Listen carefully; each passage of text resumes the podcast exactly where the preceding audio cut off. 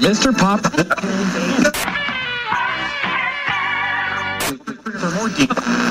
mean, you must be the only bloke that's ever cried watching Happy Gilmore.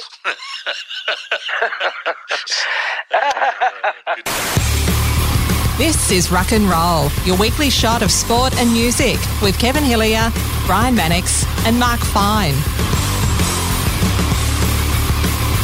Here we go, it's another week and another episode of... Finey, did you just... Did I just see something come out of your mouth, Mark Fine? I'm having a dart. Oh, just fr- it, I thought the bloody screen had, had, uh, it was evaporating in front of my very eyes. Uh, hello, everyone. Welcome to Ruck and Roll, the podcast that asks several questions and gives absolutely no answers. But, you know, in between all that, we, we do a bit of stuff about sport and a bit of stuff about uh, life and a bit of stuff about music and a bit of stuff about a bit of stuff. Uh, my name's Kevin Hillier. There's Mark Fine, who's having a dart. Hello, Doug. We do a bit of stuff about we do a bit of stuff about death as well. Yeah, we do. Um, oh. How are how are you, Kev? I'm good. I'm very good. And Brian Mannix is with us as always. The rock star in residence at the Gold Coast Penthouse uh, comes to us at much expense of the management uh, of that penthouse, greetings. Not of this program. Hello, hello, Brian. Hello, how are you? Um, nice to be back and uh, looking forward to tonight's show. Well, look, it's been yeah. a busy week for everyone. Now, finally, I, I, I Facebook and I'm seeing you're doing renos on the shop at Lenny's there, so uh, you're yep. obviously you're juggling a few bits and pieces there to get all that done. Yeah, yeah, big move, big. That starts in a, ten days. Oh, okay. Good luck yeah, with all that. All happening. Good luck with that. Now, I've got, I've got a question for Brian. Okay. I've got a mate of mine who listens to the show religiously. Good on him. Yeah, needs to get a new god, but anyhow. um,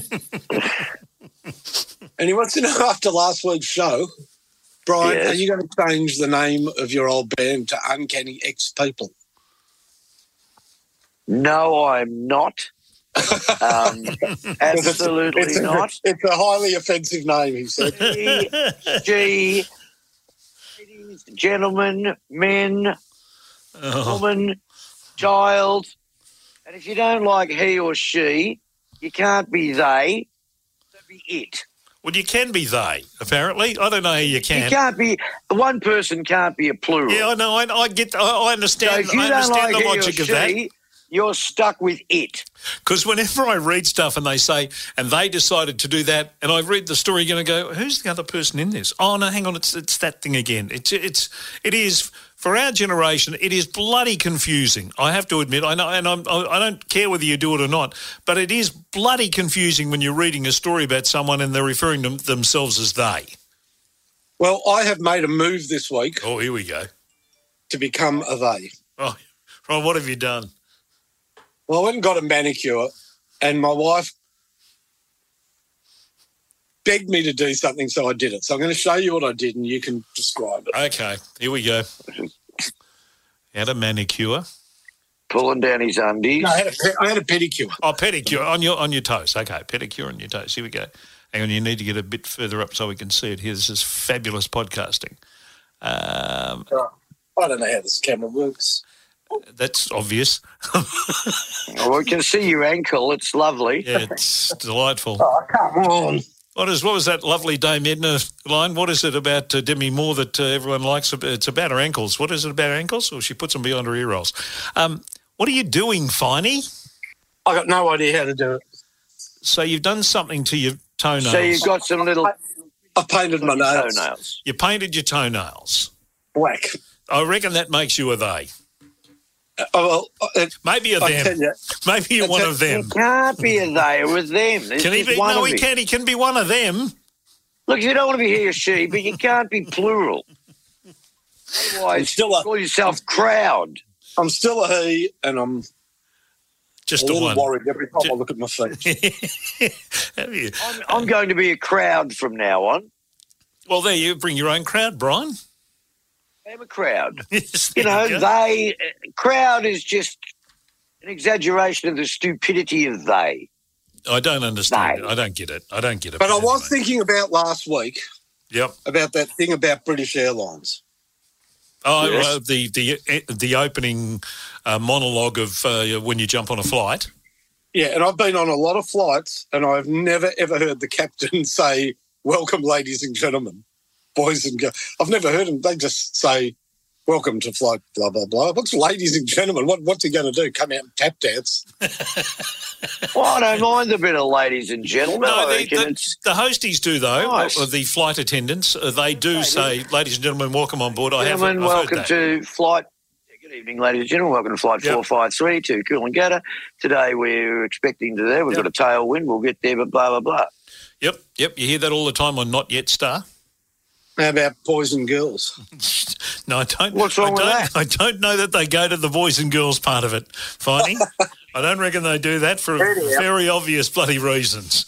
Um, you get it to say hello, everyone. Yeah. Well, uh, you know, it's. Anyhow, we did that last week. Yeah, we did that last week. And, right. and, and look, some some interesting and varied and uh, and and uh, appreciative feedback uh, on the social media platforms about last week's program.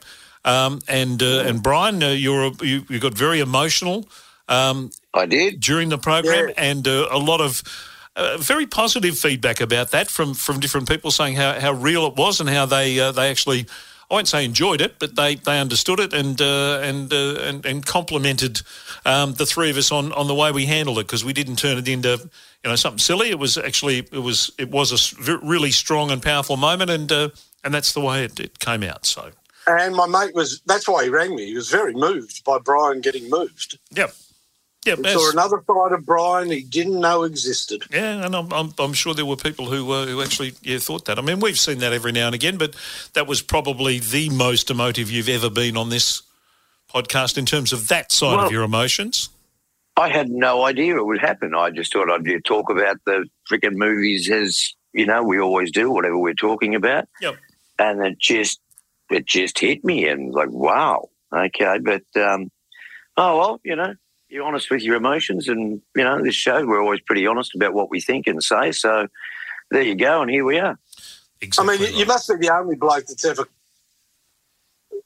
cried watching Happy Gilmore. I oh, know that was the one, that was the week before. Sorry. Yes. Oh, goodness me. Uh, hey, hey I, I've got what. something interesting to tell you about movies. Yes. That's a tearjerker too. I watched a really interesting movie on Saturday night. I'm not saying it was brilliant. It wasn't bad. It was. It's worth watching. Have you Have you seen the Adam Sandler movie? That's not a comedy. Well, he's very a, good in it. There's a few of those. yeah. Just, no, no, no. This is, no, yeah, yeah. That's that's for sure. No, this is a very serious movie. What's this one called? Is it a new? Is this the new one he's done? It's called Un- Uncut Gems. Yes. Yeah. No, I've heard about it. Um, it's not bad. Not oh, okay. Bad. All right. But he's very good in it. He acts very well.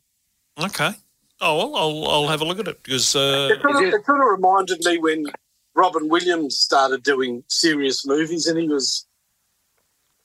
He was quite scary in a couple of them. Oh, Robin he was Williams. brilliant in Good Will Hunting. God, he was good in that. Yeah, I mean, that was that was great, but he, he did one one-hour photo or something. Or... Oh, that was creepy as hell. That was horrible. Yeah, yes, yeah yes, and, yes. And, and he was really creepy in it. So, have you ever seen John, you know, John Boy from the Waltons? Um, his name escapes, he's gone straight out of uh, Richard Thomas. Um, yeah, Richard, yeah. He, he has been in a couple of things where he's been...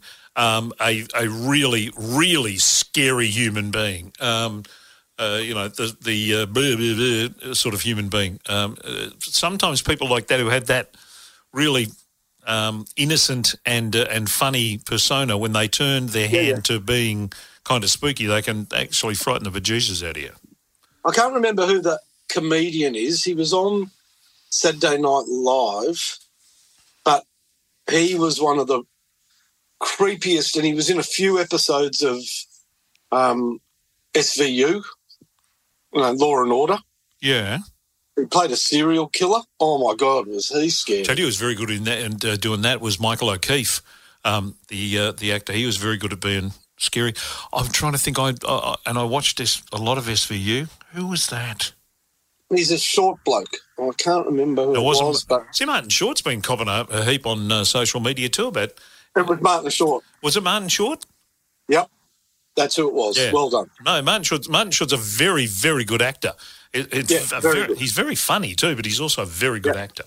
Yeah. Um, now, uh, Brian, you you got overlooked for The Masked Singer again. I thought they've got to tap you on the shoulder at some stage, surely. No, my episode's on tonight. Oh, shit. Sorry. I, I'm just uh, looking, and I'm just flicking it over now. And uh, no, I don't know what show. I must be on ten. That'll be right. Yeah, it is on ten.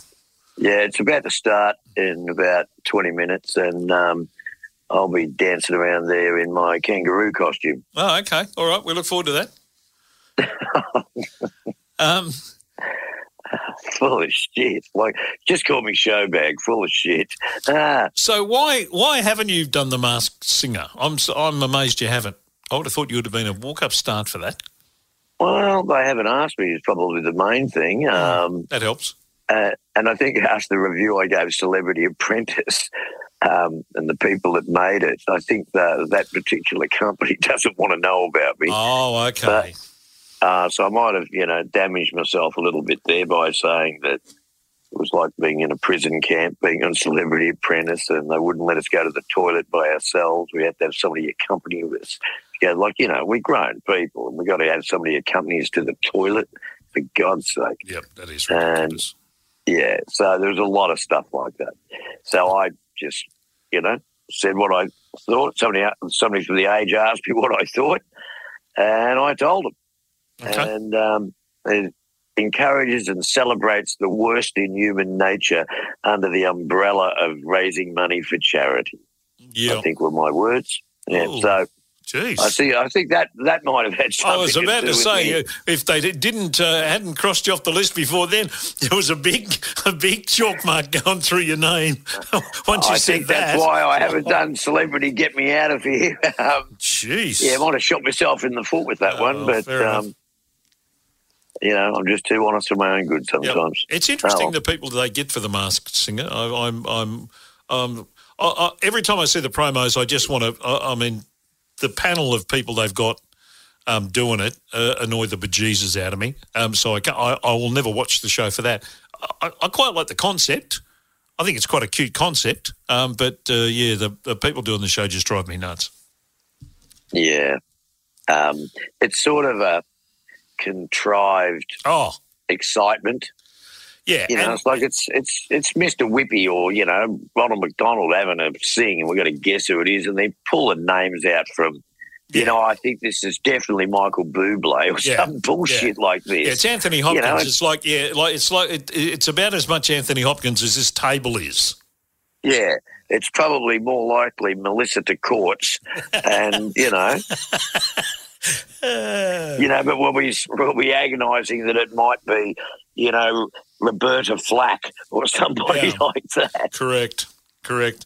Now, before we get uh, too heavily involved in the show, the one thing I want to do uh, and want to say uh, here at the at the front, um, the producer of this show, uh, the man who uh, puts it all together each week, uh, I send him the files and he, he puts it all together. His name is Steve Visscher.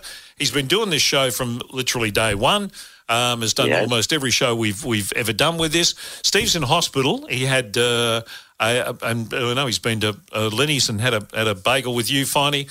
Um, yep. He's in hospital. He's got a, a very serious uh, medical condition with his heart at the moment that uh, that he didn't know about, that he found out about late last week. And so we just want to say to Steve, uh, the show's in good hands, mate. We'll, uh, we, you know, we're, we're going to miss you uh, for the next five or six or whatever weeks it is, or however however long it takes you to get right before you come back. Uh, you take your time and uh, you know, let your family look after you and let the doctors uh, do what they have to do and have the the operation and whatever it is that you need to have done. But um, you know, take bloody care of yourself. Bloody well, up. They're very good with hearts these days. Yeah, they are. They're, um, they're much better than they my, were. Yeah. My mate P O just had to have a – I don't know, he just was feeling a bit crook, and then they did a thing and he just had to have a stent put in his heart. Yep. And, you know, they did it all in the day. And, you know, he said, this is fantastic, you know, I'm feeling great. And I know um, other uh, my mate, other mates – parents, they kind of rewired the heart with veins from their legs. Yeah. You know, that's how that's how good they are. They can do shit like that. So I'm sure Steve's going to be in very good hands, and we wish him well. And um, And as Kev says, the podcast is in hands. Thank you, Brian. Uh, I, no. I can't. I can't help but feel partly responsible. What did you do, Finey? No, having the bagel. To edit, having to edit. No, no, not that. Having to edit this stuff. Yes. Yeah, I can imagine. Yes, um, break anyone's heart, let alone do anything like that. So, Steve, uh, you you get better really soon. Hey, Brian, I got a Who Am I for you. You know how on uh, on uh, what was it, uh, Sale of the Century, they used to Who Am I? You got, I got one for you. And you'd go, Tony Barber. Okay. So I'm gonna I'm gonna ask you, who am I? I was seen leaving an Albert Park skincare clinic during the week after the most recent dose of Botox. I'm a former full forward who was a member of the one hundred Gold Club. I flew higher than Larry Donohue. I'm more tan than Simon Beasley. God isn't everyone. Um, I wore tighter shorts than Peter Hudson. And I know you wouldn't expect any of those three people just mentioned to have Botox injections, but who am I, Brian? Do you think do you, you want to you want to rethink your first guess? That'd be the Wiz, Warwick Kappa. Well, that's a that's a little who am I that appeared um, in Ando's shout in the uh, in the uh, weekend papers. Johnny Anderson obviously spotted someone, some mysterious former one hundred goal kicking full forward, leaving a Botox clinic or leaving a skincare clinic. Sad day for news, isn't it, when Warwick Kappa getting Botox is in the news? Well, it was uh, wow. right down the right down the bottom of the page, and I saw him about four times during that Swans game on the weekend. They kept showing him because he was jumping up and down every time the Swans kicked a goal. Well, he shouldn't be jumping up and down with his Botox settling in, should he? Well, doesn't Botox... It, it sort of, what do you mean? Just keep still for a bit. He, he, he wasn't getting his ball sack done. Just his face. That'd take a lot of Botox. Uh, yes, his forehead. You can show movies on his forehead now. It's that buddy. It's about. It's it's what do they call that? The cinem, cinematic size now. His forehead. My God. You, you can't believe some of the cosmetic surgery they do. Like oh, here we go. Well, I mean, my missus goes to one of those beautician places, and she. And do you know what? What they asked her? Um, well, I, I don't know whether I want to know, but go on, tell are me. Are you allergic to anything? No, they, they said to her. They said to her, "Do you want to get your asshole bleached?" And she said, "And she said, no, I'm, I'm happy with my husband's hair, the colour it is." It's fine. It's very good. No, it is fine. He is fine, and everything is fine. Uh, uh, almost as. Almost as weird as that. You can get that done for some reason. Yeah, well, I do. Let's move on. Um, Kanye sings about it. Kanye sings about it in, I think it's called The Father's Hands or something like that.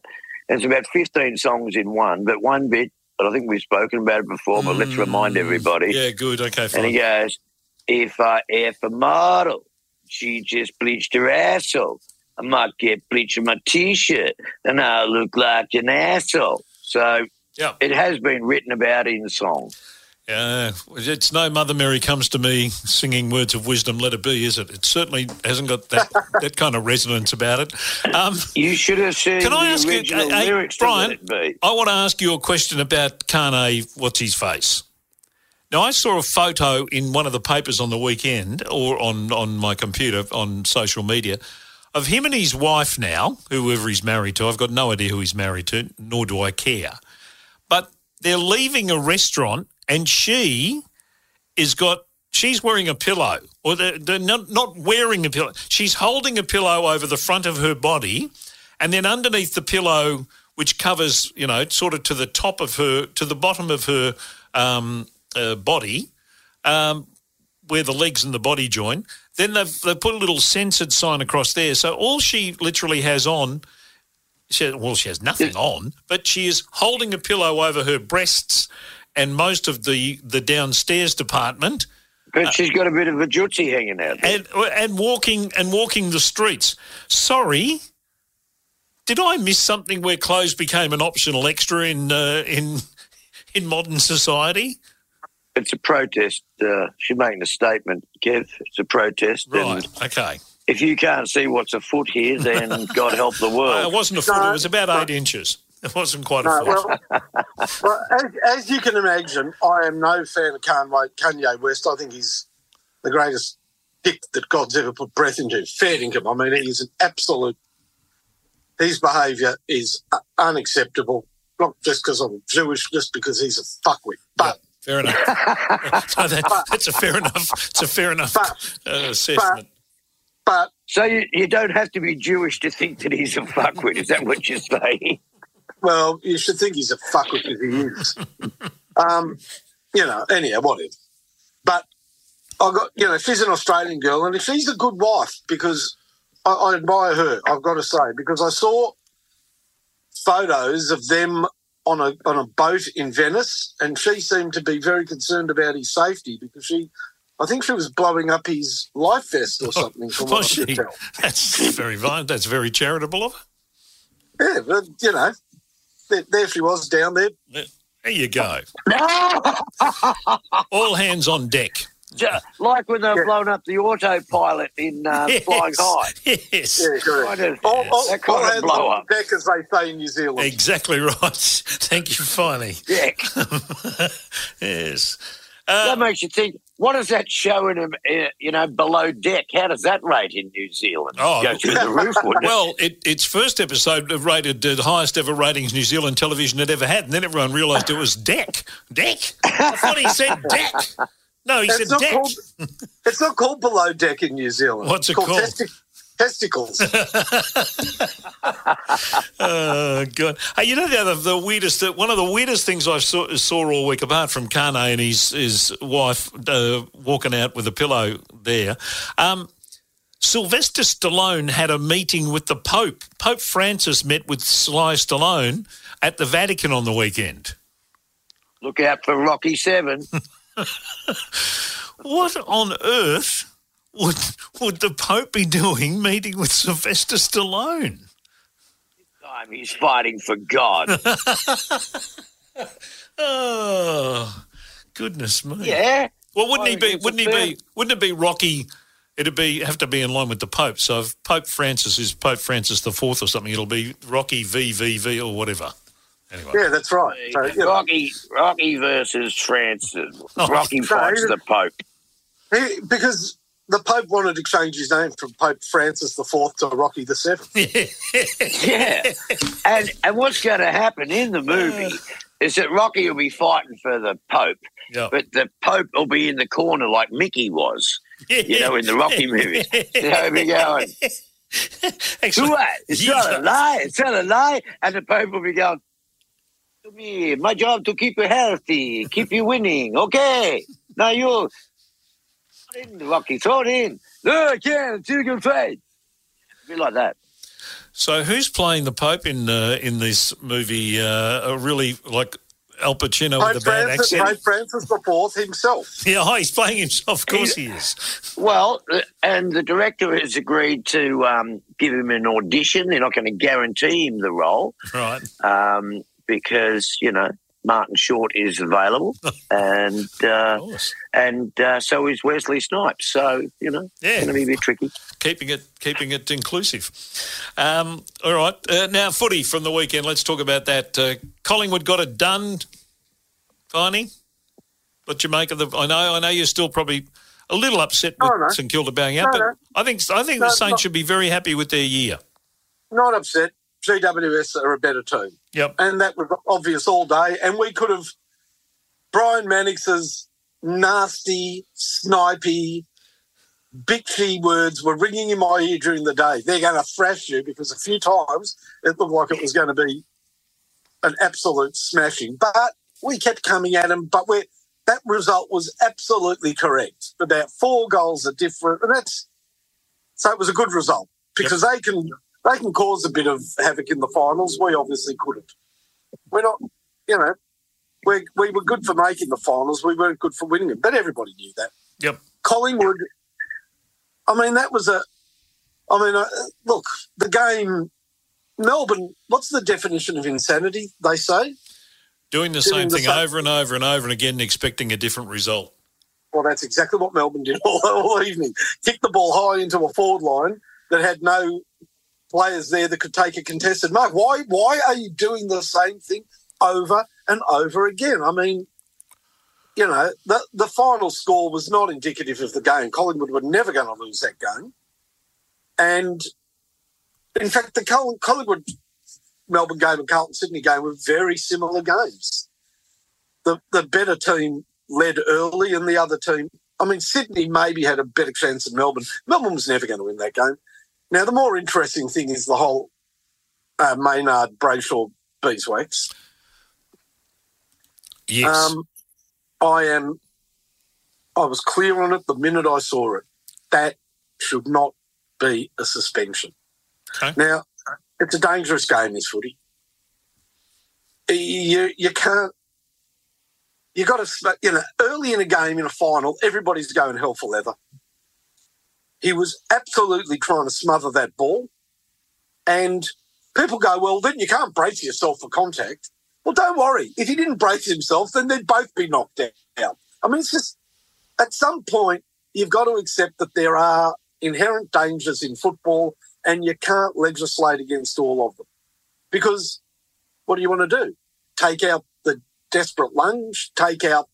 You can't. Yeah, he was not... To, and I, I think I can prove I'm correct because, yes, Todd Viney flew the flag a few seconds later after the goal, but the initial reaction of the players was not one of a non-football act. The Melbourne players were not incensed by it. They didn't rush in from everywhere to have a piece of Maynard. Obviously, on the ground, they felt it was a football act.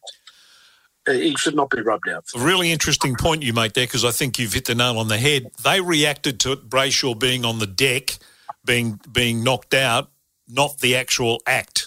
No, they did not rush in for a, a non-football act. Yeah, not I, at I all. Agree with that. Though I've had it put to me by a bloke who played a lot of, uh, to nearly three hundred games of uh, A F L footy when I discussed not it with enough, him. Not enough. I need three hundred plus. Okay, um, he he, uh, he said that uh, he's he's done it himself. He said I've done exactly what he what Maynard did, and I was when when in the act of doing it, you get to a point where you go, well, I'm up here now, I might as well do something. And he said turning the shoulder in and directing it towards Brayshaw meant that he did in the end want to hurt him. Was it nah. Steve? Was it? I'm not nah, sure. To I'm, me, I'm not sure no. Maynard's that smart, but. He might be. No, no, I'm saying it wasn't Steve Wallace you were talking to. No, it wasn't. Because Steve Wallace was the, and I know I, I get to, got to meet Steve. First of all, a brilliant footballer. Yeah, great bloke. Secondly, a brilliant bloke. Thirdly, when it was legal, the best executor of a shirt front in modern football. Yeah, he was pretty Steve good Wallace. At it. Well, he was a wiry little bugger. He used to he used to let a few. He used to be able to get him straight yep. down the middle. He got yep. Barker once, but. In those days, you're allowed, so fair enough. Yep. Um, okay. Yeah, look. I, I reckon it was fair. Um, it just was an accidental collision. You know, I watched the replay over and over again, and, uh, you know, I thought it was a bit of an overreaction. But I reckon the Melbourne guy that lifted his elbow into the chin of someone about five or ten minutes later, Van Roy, that Van guy Roy. Should go. I don't know who he is, but he should yeah, go. He got a week. He got a week. Mm. Oh, well, he deserves a week. Yeah, he got a week. And he's probably yeah. lucky to get that because that was oh, well, just well, malicious. The other yeah, one was an accident. It was a pissy tap, but he gets a week for it. That's the nature yeah. of the game. And I and, and the the other thing too is that, and I know this will play out tomorrow night. We're recording this show on Monday night, so this goes to the tribunal on, on Tuesday night. What the degree of, of damage to uh, Brayshaw is irrelevant. And I and I, I get so annoyed with uh, whatever the outcome for the player is is is now being used as, as part of the um, you know, the parameters that you, you suspend the person who, who did the act. I reckon that's just crap. Well, we know Brayshaw's had problems with head injuries. It's very unfortunate. Yeah, it is, and he's not an, he's not in a good way. He's he's apparently been no. very very affected by this. Um, yeah. So, but. I'm saying it's unlucky. You, you yeah. wish you did it to Viney because because Vine, Viney could take a heap of punishment, get back up and play, and then no one would say anything. Yeah, I, I, I hope he doesn't get suspended for it, to be honest. My my personal feel was like the both of you. I thought, okay, that's it's, it's bloody awful it happened, and I, I like watching Brayshaw as a player, and I think he's a really fair little player. Um, and and and Maynard's got a bit of mongrel in him, and, and I like watching him because of that, and I'd love to have him at the Doggies because of that. Um, when you're on the other end of it, it's different, but I, I do think that was one of those things that he wasn't going to, It wasn't. There was nothing going to happen there that he didn't do it on purpose. No, and, and I, I want to qualify what I'm saying, that I absolutely think he should get off by saying that because he plays for Collingwood, I, I'm happy that he got suspended. Does that make sense? Yeah, uh, it does. Uh, no, no, he don't, no, I don't mean that at all. I, no, I, I really think. I really think there's a bloke. There, that's he hasn't gone out to hurt the bloke. He went. He went down. He, he, he was concerned for him as well. Look, oh, that yeah. doesn't matter. They played junior. They matter. played under eighteens together. Oh ex- yeah, they're, they're from. Yeah, they're I, good. Yeah, but, but they I were under eighteen chicks. The, that was the problem. I used to do the Sandringham Dragons um, B and F every year. Yep, I did for five years. I remember the night I interviewed. I'm pretty sure they were both in the same team. Yeah, they were. Yeah. And I interviewed, and I had them both up on stage. You know, they're they're good mates. Yeah, they are. You know? Yeah. Oh well, uh, Maynard's been uh, quoted in a couple of things I've seen. He said, "I love the bloke to bits." He said, "I." Oh, yeah, no, said, I'm saying yeah. they're really good mates. Yeah. So you know, it, it's very unfortunate, and it just I, I just think that there's this whole overlay of the A F L constantly now covering their asses for potential future litigation. I agree with you one hundred percent. And you know what that says to me? The really sad thing about all of this is that if A F L football didn't, because I think it's the best game in the world, I still love it. If it didn't exist and somebody came up with it tomorrow, you'd never be allowed to play it. Yeah, correct. So you can't, yeah. In the end, you've got to be strong about your own product and say, look, it's a tough game. It's a three hundred sixty degree game. It is a dangerous game. Do we need to have waivers signed by players before they head out on the field every season? Maybe you do, because I think everybody who plays the game, and I said when I umpired, even at a low level, I was staggered by the courage of players and the oh, physicality of it up close. Um, sorry, if you put on a pair of footy boots, I'm really glad there's no thuggery in the game anymore. We've worked hard to get rid of that. There's nothing brave about smashing a bloke behind play, of course. No. Those days are over. But if you if you bend over backwards and try and make the game um, child safe, well, you're saying that the actual sport shouldn't exist. So have some belief in your have some belief in your own product and back it and say those things can happen, and the guy should not be rubbed yeah. out for it. They're compromising the the rules and standards of the game. The integrity. To make, and the integrity of the game to make sure mothers let their kids play. Otherwise, the kids are going to go off and play soccer because it's but, safe. But I think, I think it's even gone beyond that, because I think people always used to say that. But I think now it's even more sinister because, you know, making it safer for kids to play, well, all right, maybe that's okay. But I think it's more sinister. I think there's a financial reason behind all of this, and I find that I find that grubby. Yep. Well, that's that's usually what happens. Money, money's the thing that stuffs it up. Uh, papers were carrying stories across the weekend banning contact sport for under fourteens, or brain damage will be rife. So they're playing that uh, that card a lot these days in, in all sports, particularly though in A F L and rugby league. Um, yeah, no, I mean it's a very it's a very clever thing to say, because it's. I think it's important that kids under fourteen, because if you're not playing under fourteen, you're never going to play. I think it's important that kids are kept away from the sporting field and just allowed to concentrate on video games and methamphetamines. That's that's much better for their mental health. That, that's not yeah. fucking weird. Serious. Why aren't you running for Parliament on that? What's wrong with the world? no, no, seriously. No, I know, let, I know, let, I know what you're it, saying. Let, it's just it's. Let's let's bulldoze all the sporting fields. Yep. Let, let you know what would actually be better if we could get rid of all the sporting grounds and turn them into pokey then. Yes. Now, hey, now you're, no, you're on it. But get me, oh. get Bruce Matheson on the line now. Now we're talking. No, yeah, so, I mean, yeah. we're, we're taking contact out. We're taking scoring out of it. We're ta- well, we are. We're taking sport. We're, we're, we're completely and utterly d- evaporating.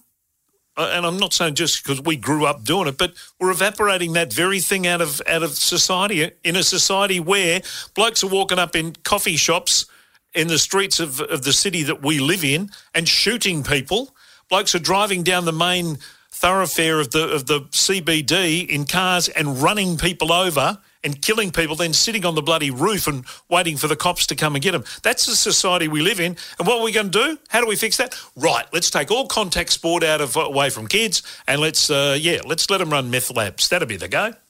And, you know, and I can tell you this, having, stud- having studied this a little bit, in my thirties, going back and doing psychology and sociology, yeah, yeah, that young men, by their nature, are looking for associations and the hanging out with other young men. It's it's human nature. It's part of it's part of the growth of a child to an adult, and especially in males, is that group or clannish.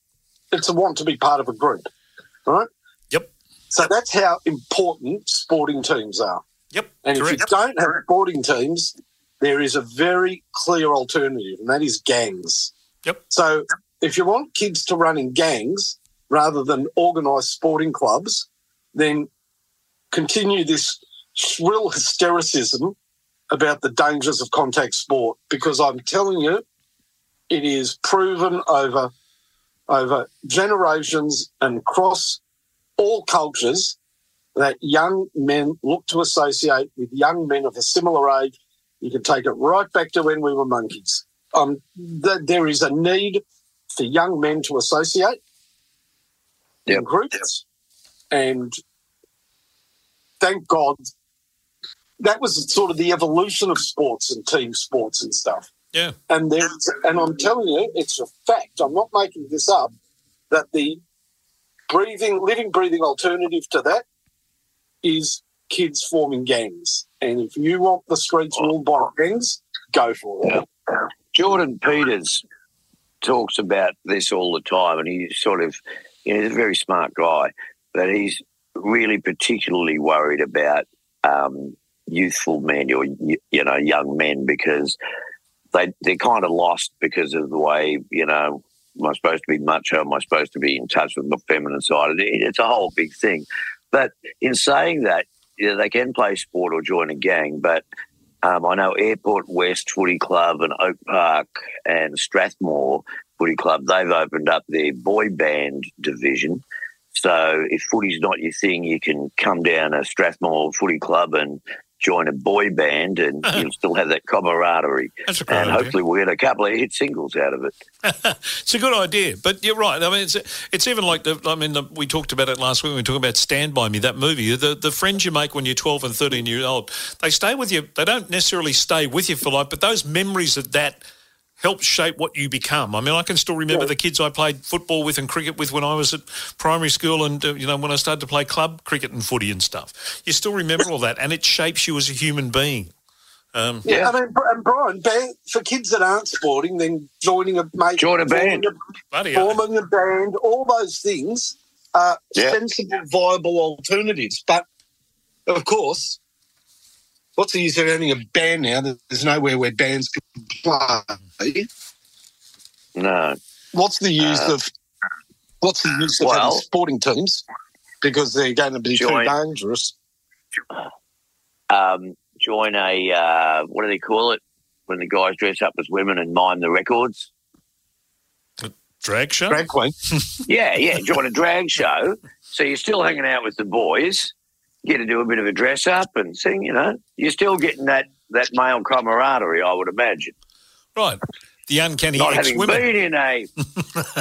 well, well yeah, there you go. The uncanny ex-women. I, I can see I can see this being... You're going to have two bands now, Brian. You're going to have a, the uncanny ex-men and the uncanny ex-women. You're going to have three. You're going to have the uncanny... The, the, the uncanny, uncanny undecided. How about not the ex-men? Not the X-Men, the Y, y Men. Yeah, the Y Men. Now, look, on the footy, uh, the uh, tipping from the finals last weekend, you both got two out of four. Um, yep. And I got four.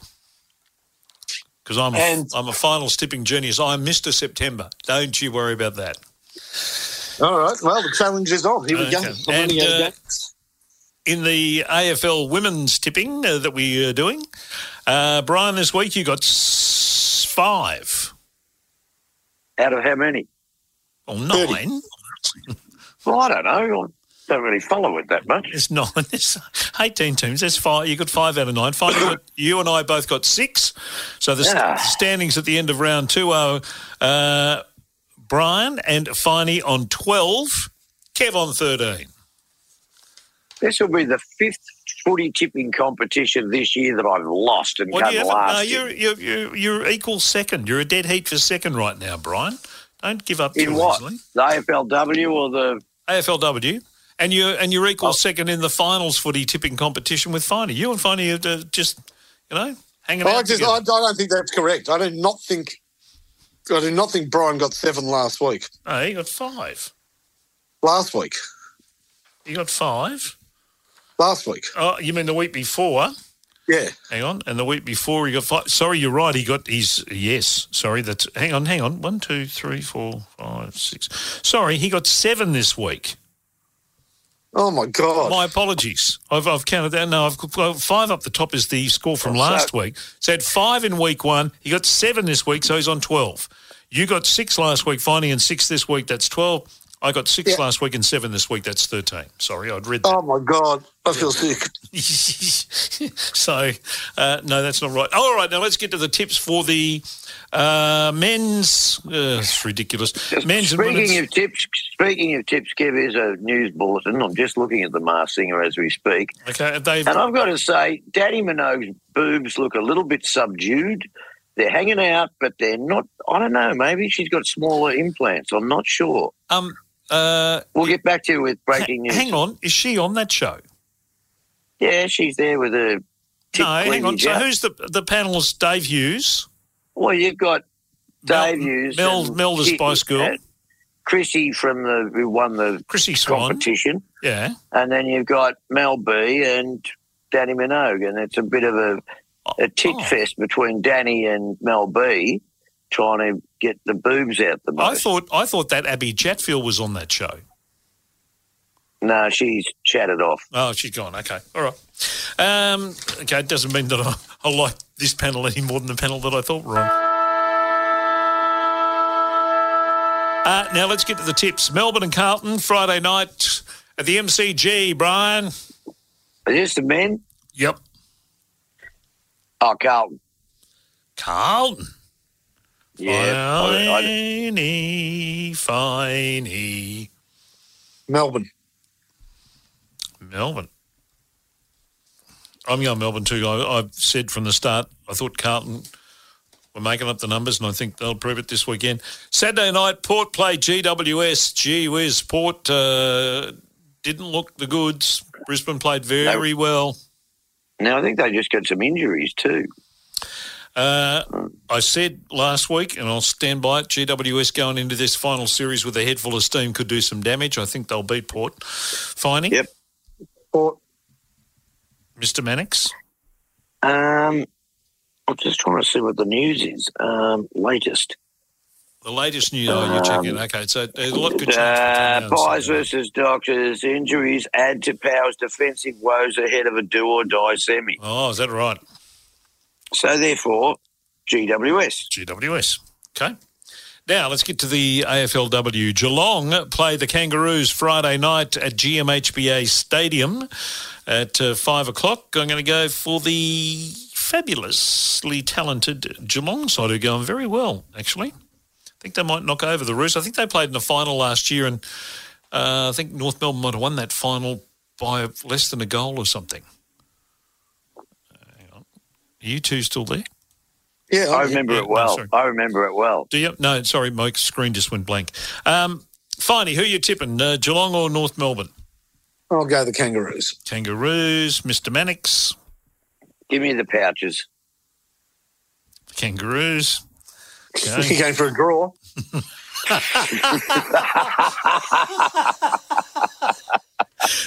uh, G W S play. That's very good fun. G W S play Richmond uh, Saturday afternoon at Blacktown I S P. Um, oh, it's been a while since I've been to Blacktown I S P. Jeez, uh, it's good, it's good, great afternoon. Oh, terrific! Yeah, the the uh, the uh, chicken parma there is fantastic at the Blacktown I S P. Um, oh, and then the uh, Criterion Hotel across the road is really worth uh, getting the bangers and mash and uh, a lovely pot. Solo to uh, Beryl behind the bar. She's lovely. Oh, behind now, the bar. Speaking, speaking of that, speaking of counter meals, I made something for dinner tonight I've never made before. What's that, reservations? No. I got I got reservations every time my missus cooks. No, no, no. Don't be like that. No, she's a very good cook. Um, I made a grand final special for dinner tonight. A grand final Hot. special? Hot dogs and pies? No. What's a, an A F L Grand Final special, and it was really good. An A F L Grand Final special? Uh, I don't know. What would that be? Champagne and, champagne and chicken breakfast. No. No. No, no oh. more guesses? No. Meatloaf. Ah, very good. Ah. Very good. I, I, hopefully it was horrible to be truly no. authentic. Yeah, yeah. No, it was really good. I got a good recipe. and I like it. It really worked well. I, I love it. Did you have a gravy? Yeah, well, oh. because it had a glaze on it, sort uh, of a barbecue sauce glaze. Oh, okay, yeah, that's all right. And um, and it made its own sauce, and then I thickened that and turned it into a gravy. Oh, and I, no, yeah, I'll nice. tell you, I'll tell you what's overrated. I'll tell you something interesting. For the first time ever, I've seen these before, and I thought, all right, I'm going to lash out. I spent twenty bucks on two small containers of shelled fresh peas. Because I wanted it with mash and peas. Yeah. Oh. And and if you buy shelled fresh peas, they're very expensive. Yeah, and do they taste any better than the ones in the packet? They're not. I swear they're not as good. I prefer frozen peas. Yeah, now. There you go. I'm a big rap for frozen peas and corn. I bet you're going to fart the doona off yourself with the friggin' all them peas. Oh, there's something to look forward to. Diabetic and fart pills, those things. They are destructive really? to no, relationships. They are I've destructive to you. No, me neither. I've never had a problem with peas. I'm no. a cab- Oh, I'm a cab- no. I'm a cabbage wing man myself. Go and have a pie. Go and have a pie floater. No, no, See no, where- no, no, no. Don't be having a pie floater. You'll see your doona lying on the floor because you've farted it off. No, it's just not. It's Let's not. get back I, to I the remember, I remember tips, I, and because I, I care Adelaide, about. I went to Adelaide many years ago, long, long, long time ago, thirty-five years ago, forty years ago. God, it was a long time ago. Oh, God, I'm old. Um, and I, I got a pie floater. Oh. And you know what I said when I had the first bite of that pie floater? Oh, something obscene. Pardon? Did you say something obscene? I turned around and I said, for all the serial killers that have been in Adelaide, none of them have done anything as bad as this pie floater. And that's, that's a pretty fair summation of uh, where the oh, pie floater is. That a, is that a stupid idea? Yeah, I love it. Look, I used to, uh, when I, as a kid, used to, uh, pies and peas are beautiful. I still I still love pies and peas. And you can you can sort of mash the peas up a bit if you want to, but uh, the, that thing where it floats... Uh, in Adelaide, sorry, that just that's not. Well, the problem was the bottom fell out of it. Yeah, well, that's what happens, and that just it's ridiculous. That's not. You don't want to eat a pie like that. No, but if you're ever having pies and peas, this show's going to go for eight hours. Yeah. Um, if you're ever having pies and peas, you got to buy. I love these. You got to buy the in the English section of a supermarket. They have got the cans of the big fat marrow fat peas, the mushy peas from England. Oh, mushy oh, peas are lovely. Oh. Very, and well, they're salt, good. And they're salty as, aren't they? Remember? Yeah, they're good. Yeah, they're good. Yeah, yeah. The mushy peas are good. Uh, killed, now, more, killed more bombs than the Germans. So, fine, eh? Um, G W S in Richmond uh, at uh, the, at the old Blacktown I S P. Um, were they some very what good... time's the game? What's the time's the game on that? one oh five. We're about five minutes from now the way we're going. Um G W S Richmond, Brian? Uh, I'm going for G W S because Blacktown matters. Okay. And finally? Well, I don't think that... You're an idiot. Where's it on it? The Blacktown I G A? The Blacktown I S P. The Blacktown R S L. International Sports Pavilion. Surely that's what it stand, stands for.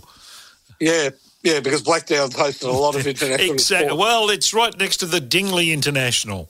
Come on. That's it. The stupidly named hotel ever in the universe, that one. Anyway. It's just going to be called Town from now on. Yes, or, yeah. You can't... Or They Town. Yeah. A-Town. Okay, well, who are you tipping, Finey?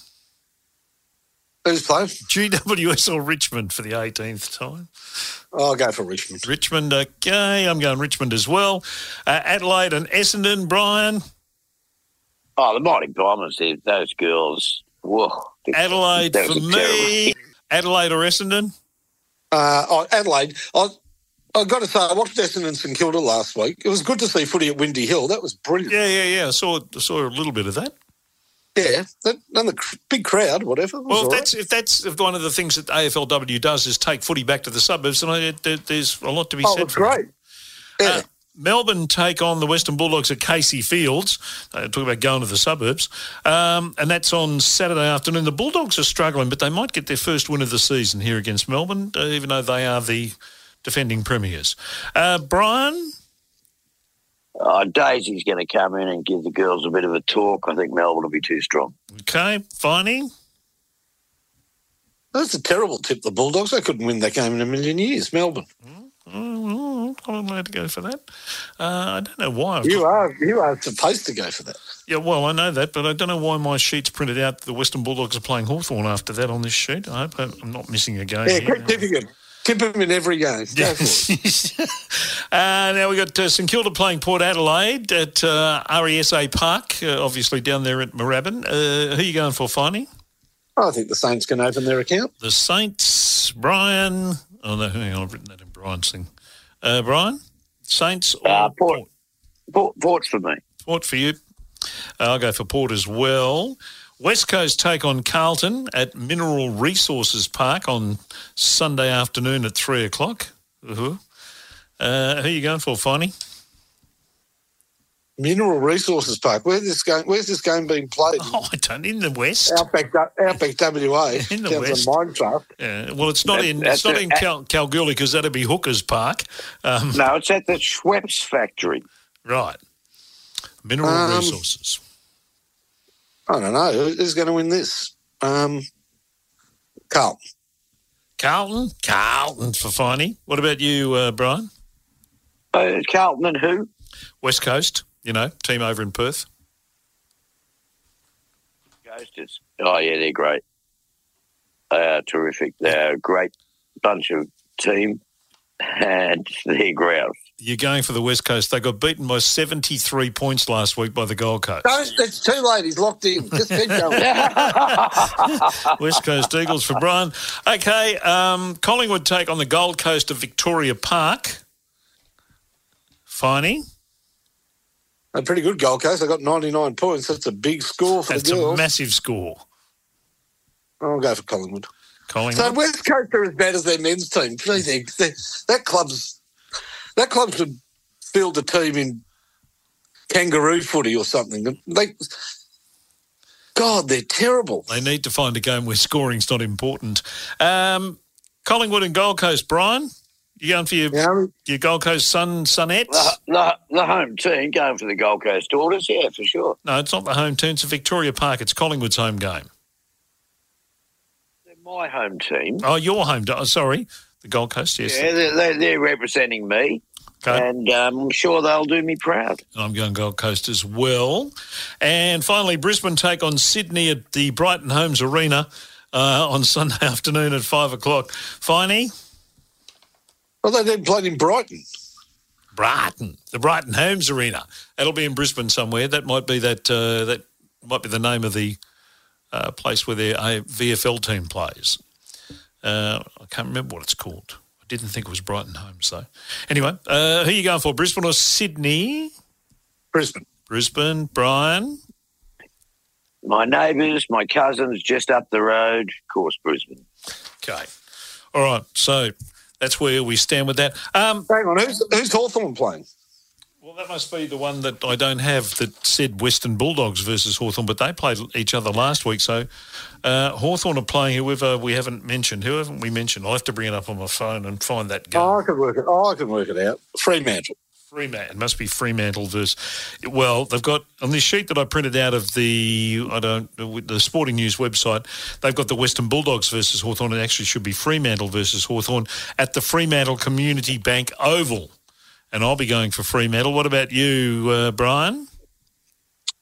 Oh, I think Fremantle at the Community Bank mm-hmm. um, is great. They've got a lot of tellers there that help them out, mm-hmm. and I think they should be up by three goals at the end of the game. And uh, yourself, Finey, who would you be going for, Freo or the uh, Hawthorn? So. I prefer I prefer if they're playing in a Costco, but mm. I'll go for Freo. Freo, okay. There you go. Good pick. Good pick up there, Finey. Now, a couple of things just before we get to the Deathalyzer. Um, Deathalyzer. I just wanted to say one of the saddest things I saw uh, watching any sport on the weekend was bloody Ryan Pappenhausen breaking his ankle. God, that was horrible. Um, the Storm were terrible. They they struggled again. The Broncos were brilliant. Um, jumped them and never let them back into the game. But then uh, towards the end, when Pappenhausen broke his broke his ankle, which uh, will put him out obviously for you know probably another another year on the sidelines or close to it. By the time he gets back, um, he worked his guts out to get back his third game back, and uh, uh, uh, unbelievable talent uh, of, of a rugby league player. And just he's had so much bad luck with his knee and the concussion um, problems that he had. But um, yeah, very very sad to see that. And the other one. Is, and finally, I, I, I don't want to drag you in this unless you want to be dragged into it. Um, there was a late change to the St Kilda side for your final on the weekend. Yep. And the way that's been handled is both good and bad. Handled in a way that they, the Tim Membry was was uh, withdrawn from the side, and uh, the two clubs got together. Um, the Saints rang um, G W S and said, "Look, here's the situation. We need to, this bloke's not going to play. We need to bring someone in. We want to bring someone in from outside the squad." So they brought Caminetti in, and that went, and that was all handled really well. And the way that it, it's been described that I've read and heard Ross Lyon talk about how it was handled with the players and the staff and everything, the situation that uh, developed with Tim Membry was handled really, really well. What hasn't been handled well, in my opinion, is what they've done since. And not, not the, the football club, just the media and sport and and the way we handle things in general. Uh, it's it's been said that Tim uh, attempted to take his life um, and that he had a mental a mental uh, episode. That's yep. been it's been completely and utterly almost ignored by the media when it was, a, I think, a, a really opportune time to actually address that this is a real thing, and no matter how terrific you think someone's life is, they're they're they're dealing with all sorts of different demons and things in in, in their in their world that, that pushes them to this point. Yeah, and yeah. it's and it's I'm been right. I I don't know why. I just feel like it's an opportunity that the game and, and society had to, to actually say, hang on a minute, let's let's look into this a little more. Not not hang the poor bloke out to dry, but just address it, not ignore it. Yeah, I mean, it's a really hard one. I, I think it's just got to, um, I don't know, maybe maybe sit back and, and give it a bit of breathing space uh, because I'm not over the facts, but I know that it was a very serious matter. Yep. And, you know, Uh, just, you know, you just want to wrap your arms around Tim, around anybody, around anybody. But, and and you just can never understand these things. It, it mental health is still so, it's not misunderstood, because I think we've made a great effort to try and understand it more, but it is, it's precarious for some people. Now, hopefully... Hopefully there's a good outcome in the future for Tim, because these things with the right therapy and the right aftercare can have good outcomes and will have good outcomes. Yeah, I'm sure it will. And hopefully there's a time when even Tim can talk about it, but but I'm not quite sure if that time's just yet. Yeah, no, I wasn't suggesting that he should talk about it. Um, no, not him, but, but yeah. even anybody. I just think give it some breathing space and, you know, but of course there is a clamour in the media to be the first to break the big story and et cetera, et cetera. So I, I just sort of hope that it's left left in private hands for the time being. Yeah, I, I, my kind of feeling was take it out of that that realm, take it out of that breaking the big story realm and being the one who knows the insides and out and all that, and just and put it on the table and say, here's a bloke who, you know, you saw a photo of him four days before this happened uh, with with his kids in his arms and him happy as a, you know, happy as Larry, and then four days later this happens, and then the ramifications and, and the fallout from that. I just it, somewhere there's an explanation in there, not necessarily of his situation personally, but just of how we handle these things. I don't think we yet handled them as well as we could so as they don't happen all the time. Yeah, yeah, yeah. Anyway. Okay, Brian, uh, now with that, uh, let's open up the uh, the uh, the old Deathalyzer again for another week.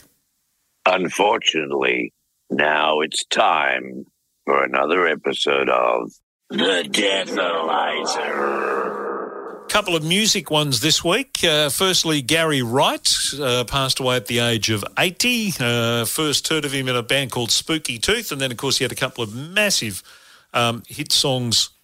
Uh, the the one that uh, everyone knows him for is Dreamweaver. Um, which got flogged to death by radio um, and still gets played on the radio even now. It's an absolutely fantastic song, I must admit, one that I am so heartily sick of. If I never hear it again, I will not be unhappy, and that's not anything against Gary. It's just uh, more against the way commercial radio just absolutely it's, murdered it. It's a really well-produced song. Oh, it's a beautiful song. Because when, when it came out in the what, sixties or early seventies? seventies. Yeah. Well, I think the production on that still stands up pretty well today. Like, um, I agree. You know, whether you like the song or not, it, it, the record sounds, it's a good-sounding record and, um, it's, you know, very unique vocal too. So well done, no, Gary Wright, on very a talented. Life well lived. Yep, very talented, and uh, had a couple of hits after that, Love is Alive and a couple of other songs. It was really good, but Dreamweaver was just one of those songs. Uh, it seemed to follow me every every minute of the day. Every time I, I turned around, it was being played yeah. somewhere. Um, drove me nuts. And the other unfortunate one was a much younger man, a fifty-six years of age, uh, Steve Harwell, the lead singer of Smash Mouth, passed away. Now, I really like Smash Mouth. Um, I, I, I, even, even their version of I'm a Believer I really like, but they uh, they had a couple of really good songs, Walking on the Sun and a few others. Um, really liked them. Uh, and uh, he's... Uh, He died of liver failure at uh, the age of fifty-six, so that's very, very young. Very young, way too young. Uh, lived a good life, I guess, uh, but anyway. And yeah, that's it. Well, I don't know. And that's it, Brian. That concludes this week's episode of The Deathalyzer. Thank God you weren't in it. Stop ad-libbing, will you? Oh, I don't know. I don't have a script here. I'm just chucking shit in as I see fit. You know, I'm pushing the envelope all the way, and you know, sometimes I get it wrong. That's a, you know. that's that's akin to the thing where you know you someone uh, someone leaves something and go, if you're reading this, I'm dead. Oh, shit! Great, terrific. So so the equivalent of that is if you're hearing this, you're not dead, and you're not in the Deathalyzer. Whoa. Yeah. Oh, well, it is a good thing. Uh, all right. All right. We move on to our subject this week, which is a, a more cheery one than uh, than last week's. Um, your five favourite spots in Australia. And you can, you know, I just left it that open that you could be your five favourite spots uh, to, to holiday, to visit uh, with great childhood memory, whatever you wanted, whatever it, it turned out for you, that's, that's what you could make it. So, okay. Finally, where do we start? My toilet. I love going to the toilet. No, no, not really. So uh, this is interesting because I, I realised I've been to, I haven't, I've been to a lot of places in Australia, But then I realised I haven't been to a lot of places. Yeah, me too. That's exactly what I discovered. You know, I'd love to say the Great Barrier Reef, but I've never bloody been there. No, no, I've been on the edge of it, but not not right up the Cairns bit. So I'm starting with the Melbourne C B D because Nat and I quite often, since we've got the shop, three or four times we've done this, we've just said, we've worked bloody hard, we're going to have a weekend in the city. Nice. And we go to a really nice hotel. Last a few weeks ago we went to the W Hotel, That's which the, is really nice. Is that the Western? No, it's just called the W. Oh, okay. I don't know what. Might be part of the Western group, I don't know. Where is it? Um, up the top of Little, oh. yeah, Little Collins or okay. something. I think that is the Western. I think. Yeah. Really good hotel, beautiful room. But and then we, we like going to like a really nice restaurant, but then on the Sunday morning you walk through the those laneways of the city and they're they're great. They really it, you feel like you're in another country almost. I mean, they, there's a lot to and that during COVID I thought the Melbourne C B D had died, never to come back again. It was scary how many shops were closed. You almost expected to see rats running through the city. Like, it was almost a ghost town. It was horrible. Well, you were walking around there, weren't you? There were rats running around in the city. Yeah, well, don't worry. I'm that scared of rats. I wouldn't have been around there. But um, but the city is vibrant. It's full of life. It really is come back with a vengeance. So, yeah, I actually quite like walking, you know, having a weekend in Melbourne. Yep. Very nice. Mister Mannix. Well, I don't know if this is... I'm trying to pick places that um, are varied, not obvious, and places that I've been to, because I've been to pretty much everywhere in Australia, I think, except for uh, Broome. Well, you would have um, been, because you would have played gigs everywhere. I played everywhere. Um, but a couple of years ago, we were in Adelaide, and... Um, I said, look, let's just go somewhere where we've never been and just have a look at it. And I had a really lovely time here. I don't know if it's the greatest thing. It's called Goolwa. And you've got to go to Goolwa. Um, and it's in South Australia. It's where the Murray River meets the ocean um, and sort of near there. And there's this big bridge that connects it, which I think is the Hindmarsh Bridge, which is the secret Aboriginal women thing about the bridge. I don't know. That might be it. But... I, I stayed on a um, in a shack on a pier, and so sort of surrounded by water. Jeffrey Rush apparently stayed there when he was filming some movie, and it was full of carp. And you know, I had this pizza left over. Throw that in the into the water, and the carp they're about four foot, they're about a foot long, and they're just eating it all up, loving the pepperoni, good on them. But there was a beautiful beach just around the corner that had like a a rock. It was like a little cove and it had like a rock like, say, one of the twelve apostles. And that was a, just a great little beach and a, a great little holiday. So my number five is Goolwa in South Australia. Historic river port on the Murray River. Yeah. When you went That's to the it. beach, Brian? Yeah? Did you stick your toes in the sand? I always do. Because Goolwa is famous for Goolwa cockles or what we call pippies. Oh, okay. Maybe it was a bit, a bit shelly. Um, yeah, because you but, can just. I've, I've been to Goolwa, and you just stick your toes in the. Well, that's twenty-five years ago, but you can just get a great feed of pippies at Goolwa. Do you know that? Do you know the beach that I'm talking about with the yeah, rock in the beautiful. middle of it? It's, yeah, it's fantastic. Yeah, yeah. Goolwa's great. So yeah, I thought you know a lot of people probably haven't heard of that, so I thought I'll just. Give it a little bit of a plug. Go Goolwa. Near the Murray Mouth in South Australia, and uh, the Aboriginal uh, name or Goolwa means elbow. For elbow, mm. yeah. There you go. Beautiful. Nice start, Brian. Um, Thank you. My number five is a little joint called Longreach. Um, oh, that's a shit heap. And back in uh, nineteen seventy-three, I, I ventured to Longreach uh, to start my radio career and... Uh, I actually fell in love with the joint um, and, and the and the people and uh, and just the, the whole area. Um, it now is home to the, I think it's the Stockman's Hall of Fame. It was where Uh, Qantas first started when Qantas was a good airline that everyone loved and adored and even flew. Um, uh, and I I thoroughly enjoyed, uh, the, you know, the, the main street. It just had, it had so much character about it. Um, it was obviously a really important time for me. I was a sixteen-year-old kid starting a radio career and uh, and learnt a lot, and then sort of was where I started to make decisions for myself, not, you know, based on what my mum and dad had told me and all that sort of stuff. I was living as a as a almost a grown-up.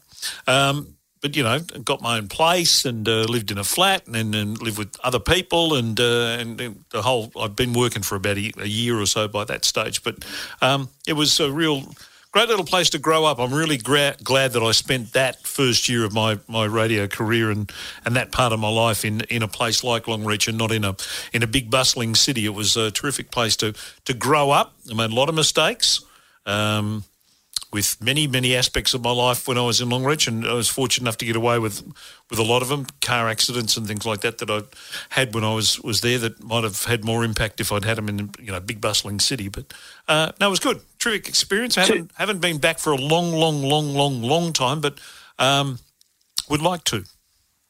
I did a gig there about a year or two ago, mm-hmm. um, and we had to stop. I think we were doing the mail drop on the plane. To oh, drop yeah. Stuff. Yeah. Um, but, yeah, it was really cute. It was um, – I can't really remember details, but I remember having a good time there. And the second part, point I'd like to make, Kev, is, is that – even when you were at three X Y, you were still growing up. yeah, oh, that's probably true too. Uh, yeah, the mail, the the old. Uh, I remember the day I left the first time and flew back to uh, to Brisbane. Um, we did the mail run, and I was hungover, and we the plane got up, and then the plane went down, and the plane went up, and the plane went down, and the plane went up. And I've never been so sick in my life, and I'd, I'd been silly and drunk rum, which I'd never drunk before. Um, and, oh, God, that's a, f- uh, a flight I'll never forget. Um, but Longreach is a very oh. special is a very special place in my um, in my life. Number four, oh, Farney. Right. So number four for me is Lorne. Now, oh. every summer, my dad and I, at the end of the summer holidays, would go and go to Erskine House in Lorne. And Erskine House was one of those great guest houses. Old school, used to be owned by the Victorian Railway, was their their holiday escape and got bought out. All right. But it had lawn, proper lawn tennis courts. My father and I, you know, Dad was very sporting. We had tennis court at home. So lawn tennis courts, beautiful big putting green, a, a lovely hall and stage and auditorium. And it was one of those places you'd go there on a weekly cycle. So we went for two weeks. And at the start of every week, you'd put your name down for the tennis competition, singles and doubles, the putting competition. There was a Scrabble competition, um, darts, all these, you know, different croquet. They had a beautiful croquet lawn. Oh wow! And then you'd look up, you'd look, you'd go to the main board. There were three meals a day, pretty basic Aussie food: a roast and cold chicken salad for lunch and a full breakfast, you know, but everybody knew each other and, and the same families would go back there every year. I could still remember them. The, a family, very good tennis players from Mildura called the Japs, J A P P, and and um, Woodruff, the Milk People, were there every year. They were, you know, and, and you'd look up on the board, it was the same, they'd draw up the draw like, you know, you see the Wimbledon draw done and you'd see, and you, and they'd have table numbers because you had the same table. You'd have to go and introduce yourself and say, I'm playing you in the tennis or oh, very good. You know, we're playing in the doubles. And it was just a – and then you go into Lorne itself and the beach and whatever. It was great fun, great childhood memories. Yeah, beautiful spot too still these days. Now, Mister Mannix, number four. Well, it's another little place that I was lucky enough to go to, and I haven't spent a lot of time there. I think I got there at about – probably spent twenty-four hours there, and I was fortunate that the day I was there it was about twenty-three degrees, so it was beautiful. But I speak of Strawn in Tasmania, and it's this tiny little fishing village. I think at the time when I was there, which is probably ten years ago, it had a population of about four hundred fifty. Um, but it was just so picturesque and hadn't been corrupted by big corporations and shit. You know, it was really cute and it had real character. But as I've often said on this show, the smaller the population um, a town has, the more friendly people are to, you know, p- people like me that come into town. And the people of Strawn were so wonderful to me. You know, like some guy hears me sing some song and goes, oh, you like lobster? I go, yeah, yeah, yeah. And so the next morning he's knocking on my door and he's throwing me these two, you know, giant fucking lobsters. You know, I've got a hangover. It's like, and we've got a Dreamweaver on the roads. But I just thought Strawn was a really pretty special place. It looks like a storybook as I remember it. So that's my number four uh, favourite place in Australia. Currently eleven degrees in Strawn, uh Brian, if you want to nip down there. And... Yeah, look, I, I don't know it'd be good any time of year. I might have just fluked a really good day because it was like T-shirt weather and fishing boats and lovely people and it was just great. But, yeah, I think it could get pretty cold there. But Trust on me, my day, it was fantastic. eleven degrees there is a heat wave. Uh, I think it's going to get a lot, uh, lot chillier than that there tonight. Um, well, my number four is where you are right now, Mister Mannix, the Gold Coast. Any particular part? Um, where, where you are right there. You're, you're... My joint. All right. No, look, I, I was really fond of the Gold Coast when I worked in Queensland. Uh, I never worked in Gold Coast radio, but we used to have a, a – we used to go down there and do promotions down there and do all that stuff, and I always liked it. I was always happy that I didn't live there. Um, and then when my dad moved down there uh, before he passed away and lived there for, for you know, a number of years um, – and spent a lot of time up there in that stage and, and, and stayed at all different parts around there. I used to love and still love Royal Pines Resort um, as a place to stay where you could, you know, play some golf and and uh, get out and about. And there was nice little um, a couple of lovely, there's a beautiful Ashmore Village uh, seafood restaurant around the corner is the best Moreton Bay bugs I've ever tasted in my life, um, which was always one of the first places I went to when we went up there. Uh, but, yeah, I, I spent a lot of time uh, around that sort of, Uh, that whole Gold Coast area in different parts because I had a few friends who lived down there when I was working uh, in Queensland. And then when I came to Melbourne and went back and saw my folks, and then um, after Mum passed, when Dad moved down to the, the Gold Coast and settled settled into life down there, down at Beenleigh, spent a fair bit of time around there. So it's always had a special little place um, for me for, for that and uh, some lovely memories, uh, you know, in the final days of my dad's life. So... Um, yeah, it's it's always always got something special. It can be the tackiest bloody place on the planet, I reckon, the Gold Coast at times, but can also, I mean, the beaches are bloody beautiful. They really are beautiful beaches there. Um, and I'm not a massive uh, surf person or beach person, but they, they're beautiful beaches and you can have, have some fun times on the Gold Coast, but it can be one of the tackiest joints known, but I like it. More about tacky later. I'm sure there will be. Won't be, though, in Finey's number three. Finey's number three will be uh, top class. I'm sure. Yeah, well, I'm going to bracket a few places together because they're all Ooh. they're all the together. Same. The same area. They're the same sort of like holiday we go on. So Daylesford, Hepburn, Wheatsheaf, yep. which is a little place near Daylesford, Clunes, which we always visit when we're in Daylesford because I love Clunes. Um, Send in the Clunes. Yeah, uh, Clunes is amazing because it's one half of the street is still the shops from the eighteen hundreds. They've, they've, they've used it in movies and stuff and whatever, but it's incredible. Like the same, they're, the, they're genuine shops, some boarded up, whatever. But yeah, um, yeah, I just love it. I love getting up there in winter when it's cold, open fire, Tukey Trout Farm, go trout farm fishing. Catch a feed. The whole thing, I just really love it. It, yeah. it makes me want to. It actually makes me want to retire to the country, and I've kept telling Nat, and she's not so sure. But maybe I'll get my way one day, maybe. Yeah, yeah.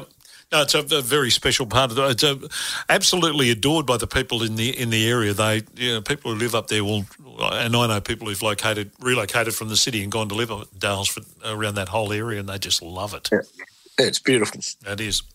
I what, just love the smell of, you know, I love the smell of trees and... and napalm in the morning.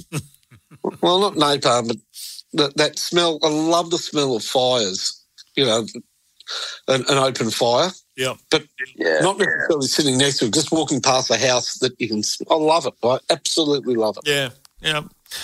Brian, number three? Number three – now, look, you know, I, I'm I'm picking a bit rashly here, but um, and this one I picked because I was there earlier this year, and I don't think I'd ever been there before. But Yeppoon, oh, which yeah. is about forty minutes uh, from Rockhampton on the coast there, and you know, I, I knew a couple of people there, so I had a lovely time. I sat in their boat and we, you know, got had a couple of drinks and stuff. But the beach and the area is like like a bit like Goolwa, where you can see Stradbroke Island on the horizon, and just makes the the beach look really cool. And once again, pretty small population. I think you'd probably buy a really good house there for about four hundred grand. Um, uh, but the people were just lovely. Weather was sensational. You know, there's palm trees everywhere. You look at a little island like Gilligan's Island sitting out there in the ocean, you know, on your beach. And, um, you know, and I was just once again really impressed with the people. They were just lovely and the weather was great. Everybody was just chilled out. And um, so Yeppoon's going to be my number three. It was going to be a massive um, tourist mecca at one stage because I think the Japanese built a resort there. Uh, the Iwasaki resort was built there back in the, I reckon it would have been the seventies. But I think they went under in the end and it, it finished up going to rack and ruin. But because um, Yeppoon was actually going to uh, almost finish Great Keppel Island's reign as a uh, as a tourist destination up there, everyone was going to Yeppoon, going to the Iwasaki well, resort at Yeppoon. Well, my mate, Richard Van Hoff, that lives up there, who's sitting me on his boat, he sells islands. And oh, okay. he's probably selling he's I think Hamilton Island's come up for sale. He's probably selling that. Oh, wow. And Stradbroke, I think, is going up for sale. Um, he told me that, you know, I could buy an island for a million bucks, but, you know, what are you going to do? Sit there by yourself with no sewerage and water and shit. Fuck that. No. So no, anyway. No, and, uh, and Queensland islands have a very checkered history in terms of being uh, a, a valuable real estate property um, as, you know, Russell Island and a few other very famous, famous uh, royal commissions will attest to. Mm. Um Brisbane is my number three. Uh, I like Brizzy, always have. Um, you know, pretty much grew up there uh, from sort of eight to uh, to uh, till when I came to Melbourne. Uh, you know, uh, in the early eighties. But uh, yeah, so spent a lot of time up there. Um, in, uh, still, still love going back. Um, it's changed enormously. Uh, it changed dramatically in nineteen eighty-two when the the expo happened up there, and uh, when the sorry the game the Commonwealth Games happened up there, and then when the Expo followed that a couple of years later in about eighty-eight, no, I eighty-eight, think. eighty-eight was the Expo. Yeah, yeah. So between I left in eighty-one, between eighty-two with the Commonwealth Games and eighty-eight with the Expo, Brisbane went bananas in terms of um, the the the traffic structure, the freeway structure, the real estate market, um, the the restaurants, the the mall in the in the city. In that sort of five or six or seven-year period, it just went bang. It went from being very much a country town into being a, a thriving city. Um, uh, and, and obviously that had a lot to do with, you know, Joe going and all that stuff. Um, but it, it, it's still it's still a really – I find it a really likeable city. There's, there's bits and pieces about it that I don't like, but I, I did I did love living there and uh, and still like to go back and have a wander around, and the Gabba will always be a very, very special – Um, venue for me as a kid, going and watching the West Indies play Australia there, and, and standing out in the ground and watching, uh, you know, their, when they were doing the warm-ups and watching the Wes Halls of the world and that uh, bowling. And then in later years when I was working in the radio up there, and Viv Richards and Alvin Calacharan and those blokes were working at the radio station, and, and I got in the inner sanctum of that. Uh, so it always have a very special, and playing on the Gabba too was pretty special. Um, so... It's, uh, it's- Yeah, Brisbane. It's it's a bit like I like Brisbane too, but I like it because it's kind of like a smaller and better version of Melbourne in, in that the weather's better. Yep. But you've kind of got all those Melbourne things there, not quite as, you know, the, the restaurants and stuff, but you've got them. But it's kind of like Melbourne ten years ago, if, if that makes sense without being, you know, um, trying to belittle Brisbane, but you know, Melbourne's got too overcrowded and too busy, and it's just you just nowhere to move anymore. Um, but I think Brisbane sort of like reminds me of Melbourne when I liked, really loved Melbourne. I haven't been to Brisbane for a few years now, but um, it doesn't have the amount of, uh, of bloody works that, that Melbourne has. But you can't go anywhere in Melbourne anymore without spending twenty-five minutes extra in a car trying to get to, to you know, a twenty-five minute trip now costs, takes you an hour because there's an extra half hour on everything that you do. Um, it's yeah, mad, Queen- maddening. Yeah, but Queensland's been working on that that road or the highway or whatever it is from Gold Coast to Brisbane. They've been working on that since the eighties. Oh, no, before the seventies, mate. And they just never stop working on it. Yeah, well, yeah. Gold Coast Highway's always been a work in progress, always will be a work in progress. I remember we used to drive down there um, to do you know, vox pop stuff on the beaches and, and, and all that sort of thing. And I used to, I used to hate the drive. It's a much better drive than it used to be, but I used to hate that drive. They should just build another one next to it. Yeah, would make sense. Number two, yeah. Finey. Number two is Surfers Paradise in the seventies and early eighties. So my, I got family, here.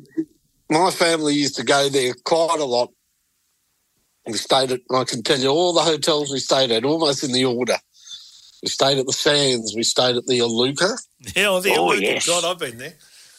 Uh, we, right stayed, the we stayed at the, um, oh, what was the Iluka's? First cousin, the not the Mercure. No, it was on the beach. It was not the chalet. Not the. Oh. What was the in that group? Oh, I can't. I don't know. I can't remember. But I know they were all.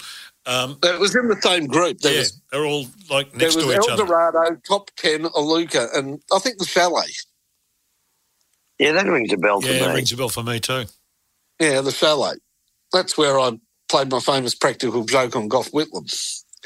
Um, oh, because Gough Whitlam, they, they had a teachers' conference up here in, I reckon, nineteen seventy-two, um, and my parents came up because they were teachers and the whole thing was tax-deductible because they went to the conference and Gough Whitlam was there. Is that what you t- the time you're talking about? No, it was later than that. Would have been nineteen, no. Would have been nineteen seventy-seven, I reckon. Do you know my famous? Gough was gone by then. Huh? He was oh, he was no, Prime been, Minister. Yeah, you're right. Would have been seventy-four or seventy-five. He was definitely Prime Minister. I think. Yeah, maybe seventy-four. Well, I reckon seventy-three then, I reckon. Anyway, um, that, era, that era, yeah. Yeah. So what yeah, was yeah, Gough yeah, What did you do to Gough? So my mate Bruce Joseph, he was staying at the chalet and I was just over there visiting him and we were having a swim and then all of a sudden these men came down in suits and the Prime Minister, Gough Whitlam, jumped into the pool to have a swim and we were in the pool. Now, Bruce's mother, she was a single mother, little lady, she was reading a book up against, the chalet used to have a wall, a big sort of brick wall so you couldn't really see out. She was reading a book, sunbaking, facing the wall. And I always used to think that Bruce's mum looked a bit like Ida Buttrose. Hmm. So we were just swimming around the Prime Minister like little tadpoles around a, you know, we were just bugging him. But he was very good-humoured about it. And then I said to him, Mister Whitlam, do you know this little boy's mother is Ida Buttrose? So he called over one of his security men to say hello to Ida.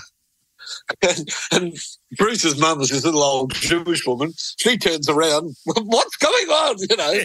And, and Gough apologises from the swimming pool. Anyhow, anyhow, he has a laugh. I have a laugh because I was a very cheeky kid. Anyhow, when he, before he got out of the pool, I asked him for his autograph and he said, look, I'll be leaving about lunchtime. If you're down in the foyer, I'll give you the autograph. So, you know, that was about an hour later. So Bruce and I dried off and we were waiting for him. And the, at that point, there were quite a few people down in the foyer waiting for Gough and Margaret to leave. So they get out of the elevator and Gough walks straight over to me and goes to Margaret Whitlam, this is the little boy I told you about.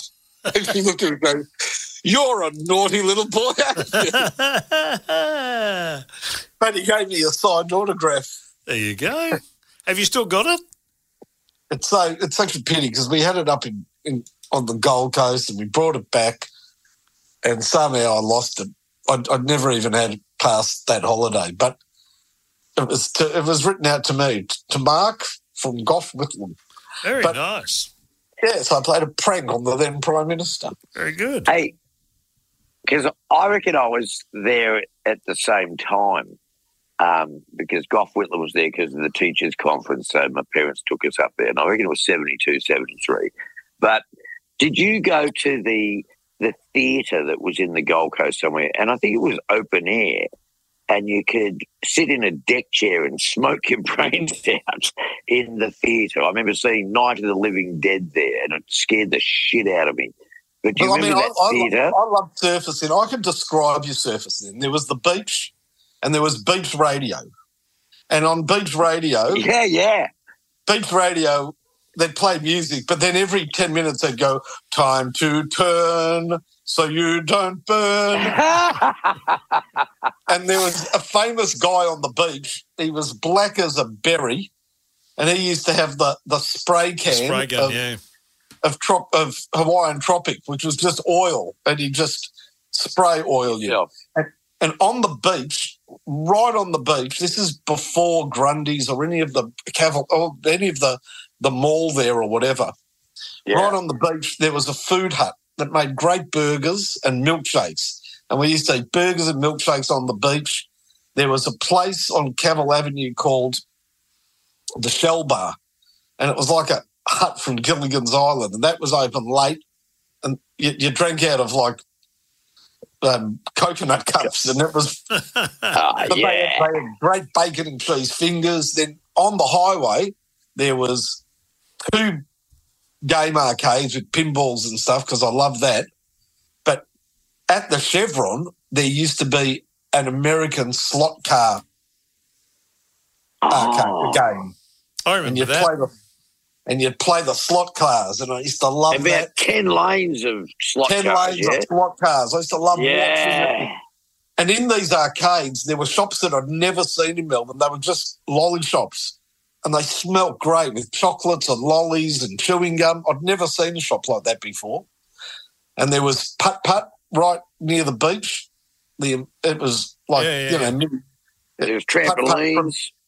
There were, yeah, and there was, this is before the water slides because later they replaced them with water slides. That's right, but, they um, did too. But putt, my, putt missus, like, my missus worked on um, Grundy's at the water slides. Yeah. When she was about twenty-three, yeah, yeah.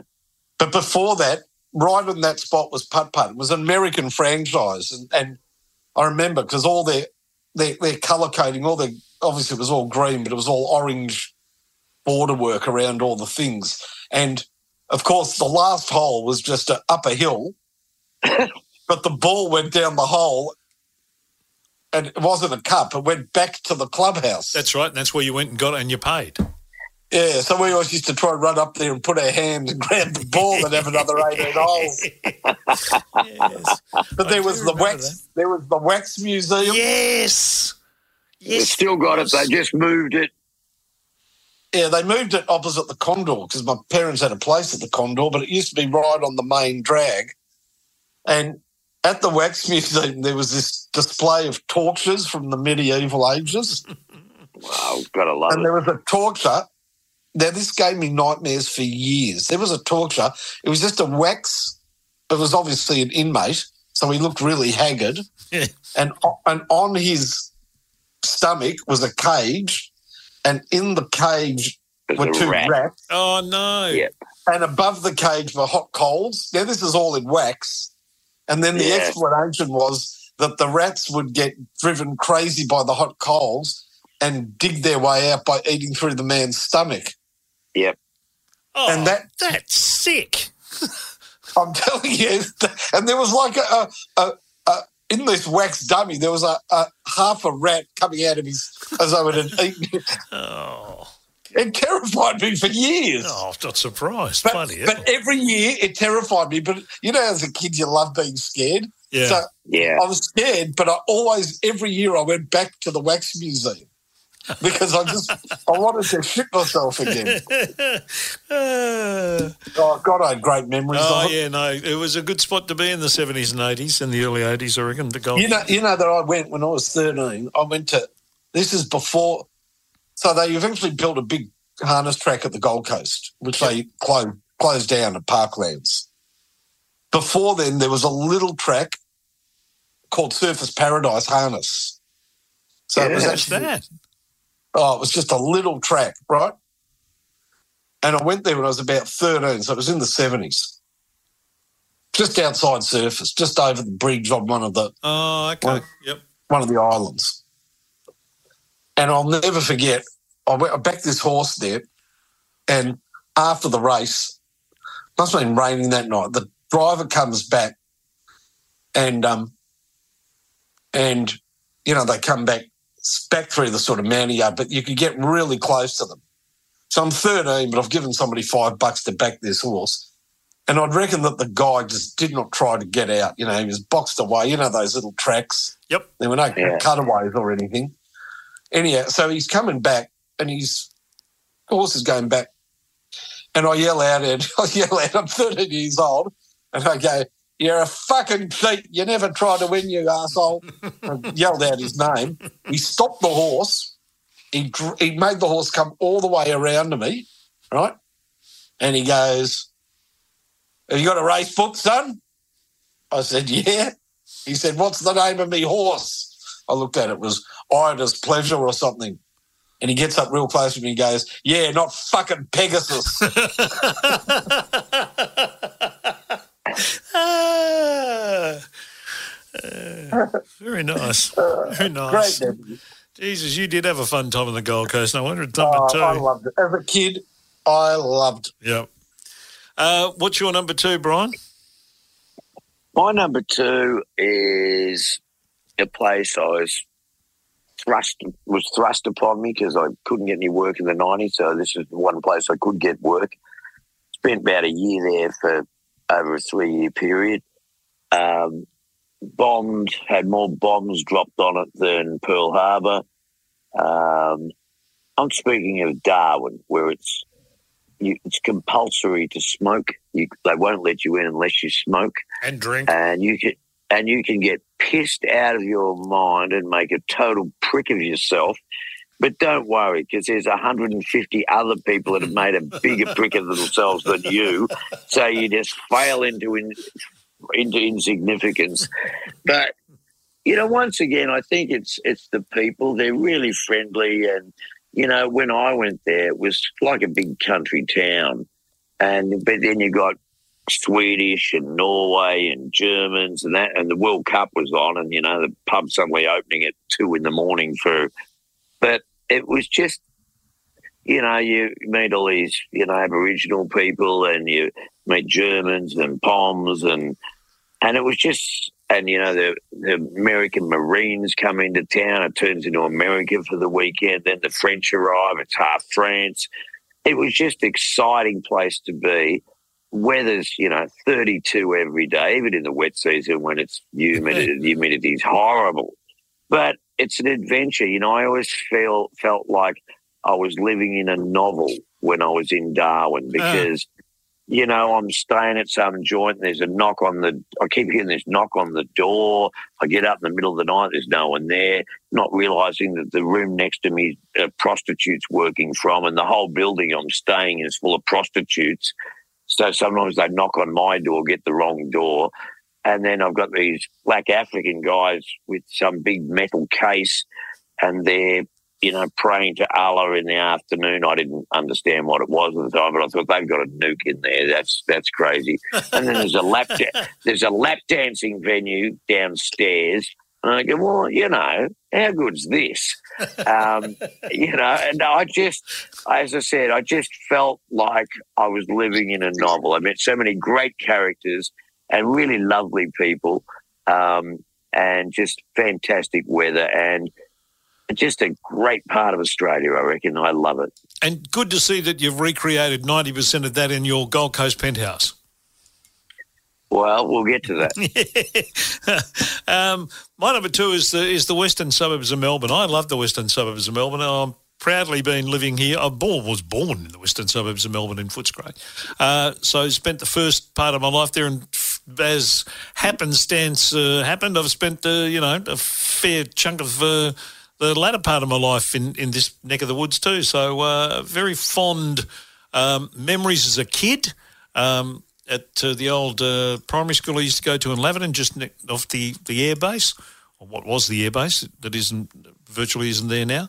And then uh, then coming back, and then uh, you know, having children and doing all those things in the western suburbs of Melbourne in the in, in, in the last thirty odd years. So very um, very uh, happy times, you know, at the Western Oval and all sorts of places. So that uh, that's my number two. Now, good one, Keith. Number, Good on you, Kevin. Number, and I like the people. I mean, I've always, I've, always, I've, I've made some enormously uh, long-term, uh, forever friends, uh, and lost a few of them of recent years, um, uh, because that's what happens in life. But uh, yeah, no, the, the the people they would they literally would drop their left arm off for you. What's number one, Finey? Number one is Sydney. Wow! Wow! She's not not on my list, and not even ever uh, contemplated yeah, to be no, on my list. No, no, no. It may, may be okay to visit, but who'd want to fucking bullshitting. live there? I'm bullshitting. It's not in my top. Oh, it, it would God. not be in my top two hundred. I fucking hate Sydney. ah, good work. I, I hate everything about it. I hate its roads. I don't particularly – I do have some friends there, but fuck, I hate Sydney. Um, no, yeah, number Number two – is number one, sorry, is Hobart. Okay. That is yeah. that is the most beautiful city. I've never had anything but a great time in Hobart. I've been there with mates, had a good time, been there with Nat, went to MoMA, which was brilliant, went back there for dinner, which was brilliant. Did they have the wall of vaginas when you went to MoMA? Oh, is that what they call it? Not on the menu, you dickhead. It's on the wall. oh. uh, no, I thought no, you were talking about them because they do have lovely muscles there. Oh, I, stop I was going to say, I was going to say, my wife had the muscles, I think. Every time she has muscles, every time she has muscles, I'm glad you said that about muscles because I can't look at them without thinking that they are. Yes. Um, anyway, move on. I love it. I love Brazilian it. It's got, muscles. It's got great, it's got fantastic restaurants, mm. lovely people. Yep. I mean, Tassie as a whole, I've never had a bad time in Tasmania. I've been to Lonnie, I've been to Burnie. But, yeah, Hobart, number one. Hobart, very nice spot. I like the markets there too. They're terrific. Yeah, oh, yeah, Salamanca Market. Yeah. It's brilliant. Oh, brilliant. Fantastic. Loved it. Um, Mister Mannix, numero uno. Well, there's probably no surprise what I'm going to say. The Gold Coast, in particular, Surfers Paradise, like Burleigh Heads and Broadbeach and, you know, Budds Beach and all that, they're great. But, you know, as Finey hinted at before, I like the fast and tackiness. um, I love the, the heart of the city, the energy of the city. Um, and you got the beach and stuff. It just got a mixture of everything. And, you know, um, if it doesn't work out here, I'll go to Darwin. But, um, but no, I think this is just it's just a wonderful balance of nature and Vegas. And so that really works for me. Are you um are you beach swimming much? Uh, not at the moment. Um, it's been bloody cold. Well, the water's twenty-one degrees, so oh, there's really geez. no excuse. But, um, yeah, I'm sort of acclimatised now. So if it's twenty-six, I'll think, oh, well, maybe I'll have a crack. um, I, I did go for a walk without the shirt on and get a bit of a tan the other day. But, um, yeah, look, you know, as a Queenslander now, it's um, – you know, I don't. I'm not even thinking about the water until it's twenty-six. Well, apparently my outdoor pool's kind of heated, so I could be doing some laps in that. Oh, okay. Um, but anyway, look, you know, um, I love it. I'm a member of Hollywood Showgirls, so it just doesn't get any better than this, Kev. It's expensive, but what the fuck? Is it really? Is it is, is it an expensive place to live in terms of, uh, you know, just your day-to-day stuff? Well, I started cooking this week, and that seemed to save a lot of money. Jesus. Because, you know, I have four bites of a schnitzel and you know, I'm done, I can't eat this. You know, you pay thirty bucks for a schnitzel and you eat a quarter of it. Um, but, no, nah, look, you know, body corporate I, I'm really not happy with. Um, yep. But, you know, but, you know, I've got two pools and stuff. So, but, no, nah, look, it's it's a great city. Half the population is on holiday, so they're happy. So you're surrounded by happy people. Yeah. So well done, Surfers Paradise. And if you look at the our poll, you know, I'm giving it five points. I think Finey gave it four and you gave it three. So it's clearly winning as the most popular city in Australia. Mm. Yeah, it does. It does work uh, from that point of view. Absolutely. Uh, my number one, the way it comes in is a shock to anybody. I've fallen in love with Inverloch. I've fallen in love with the whole area. Um, that's where we're going to live, um, and uh, I'm really happy about that. It's got, like you said, Brian, it's got it's got all the good things that the Gold Coast got without the tackiness, without the Vegas part of it, which is really nice. It's got lovely beaches. It's got uh, just it, it it's a nice little little close-knit community. The people are incredibly friendly. There's an enormous amount of people when there are people there who are on holidays and who are happy. So it's a it's a happy place to be. Um, it's it's got everything you want. Um, can walk around there and just in, enjoy life and um, and, and and you and you walk. I must admit, I drive into the place and the air's the air's fresher, the air's cleaner. Um, I don't I don't cough as much. I don't, all the all those things that you get in the city that you just to forget about half the time, you don't have there, which is it's and it's it's terrific. So looking forward to that. When that so do you leave the bong at home when you go to Inverloch, Kev? The, the the bong. Yeah, because you said the air's fresher and all of that stuff. The air is leave much the bong fresher. At home and... I'm not a not a bong person, as you know, Brian. Uh, I know that, but I just thought it was too good not to say. No, fair enough. No, that's it. Is Inverloch South Gippsland? Yeah. Oh, well, you can forage for mushrooms too. Thank you very much. That's uh, that's the one. So you you and Sarah just get down there and get off your off your trees and wander around picking mushies and no, we to don't get over the lack of bongs. Is not, that what's happening? Not, not picking the mushrooms, Brian. Trust me on that one. Uh, no, it's a, it's just a lovely part of the uh, of the world, and uh, the the fresh produce down there is very good, except for the mushrooms. Don't eat the mushrooms. Um, Goodness me, isn't that a bloody unbelievable story? Are you going to get any, you going to get any cattle, Kev, down cattle? At Inverloch? I live, in the, I live like two seconds from the main street, Brian. I, it, it's, no, I'm well, not, then um, you could ride them into the main street. You might not need a car. I did. We, you we, won't need a lawnmower or a car. We you did, get a couple of cows. We did muck around with the thought of having some land and, and doing that sort of a, a, a thing, but then I then I realised I'd have to mow all the stuff and all that, and I went, no. So, no, no, no, uh, anything but. So, no, it won't be. It's not a, it's not a Green Acres Uh, tree change. It's just a uh, one of those get out of the city tree changes because I'm, I'm I'm Melbourne's doing my head in now. Just in terms, I know that I know the C B D, as you mentioned, Finey, is a terrific spot, um, and I'm pleased that it's coming back uh, from where it was when it was, you know, in the in the death throes. To be honest, um, uh, around uh, post COVID there for a little while, I'm pleased it's coming back, but th- around the. The periphery of the city now is just so congested, so horrible to try and get around. To get from, to get from my house into the city now is just a bloody nightmare between trying to get out of out of my suburb and then get on the highway and then the links um, and, then, and the, the traffic. It's just ridiculous, ridiculous. You could probably get to law, uh, to Finey's number five in Lorne quicker, to yeah. Lorne in quicker. Oh, if I can get once I get on the highway and head to Geelong, boom.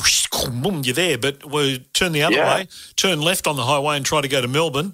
It's just ridiculous. I mean, I, I won't even go to Footscray now to buy seafood because it takes me two hours to get there and back. That's just bloody ridiculous. Wow. So wait, wait, where are you getting your heroin from? Yeah, usual, usual place, a bloke next door. He's good. He's still good. He's, he's still got the meth lab next door in the garage. He's fine. Yeah. He's going well. And it's easier to transport to Inverloch than the bong because it spills and gets on your clothes and leaves all that horrible bong water smell on I've, your clothes. I've got one no of those. Good. I've got one of those cases that you talked about that your uh, African American friends had in Darwin. I've got one of those. I just transported around in that. It's easy. Easy doors. Uh, that brings to a close another uh, exciting, fun-filled and overly long episode of... Uh, the, the of, longest episode ever, I, I reckon. reckon. Poor old Gatesy, who's uh, going to be uh, producing this one, is going to be going, Jesus, does this show go this long all the time? Anyway. Uh, well, he's got two jobs to do. We should have told him this at the start. Cut out the comment and... put the echo on Death Alive. The rest of it's ready to go. Thank you, Brian. Uh, executive producer Brian Mannix. Uh, uh, all right. Well, thank you, boys. Um, that was uh, that was a, a nice little trip around Australia. Enjoyed that. Finally, it's on you for the next list. Have a think. No worries. And just to keep Gatesy on, just to keep Gatesy on his toes.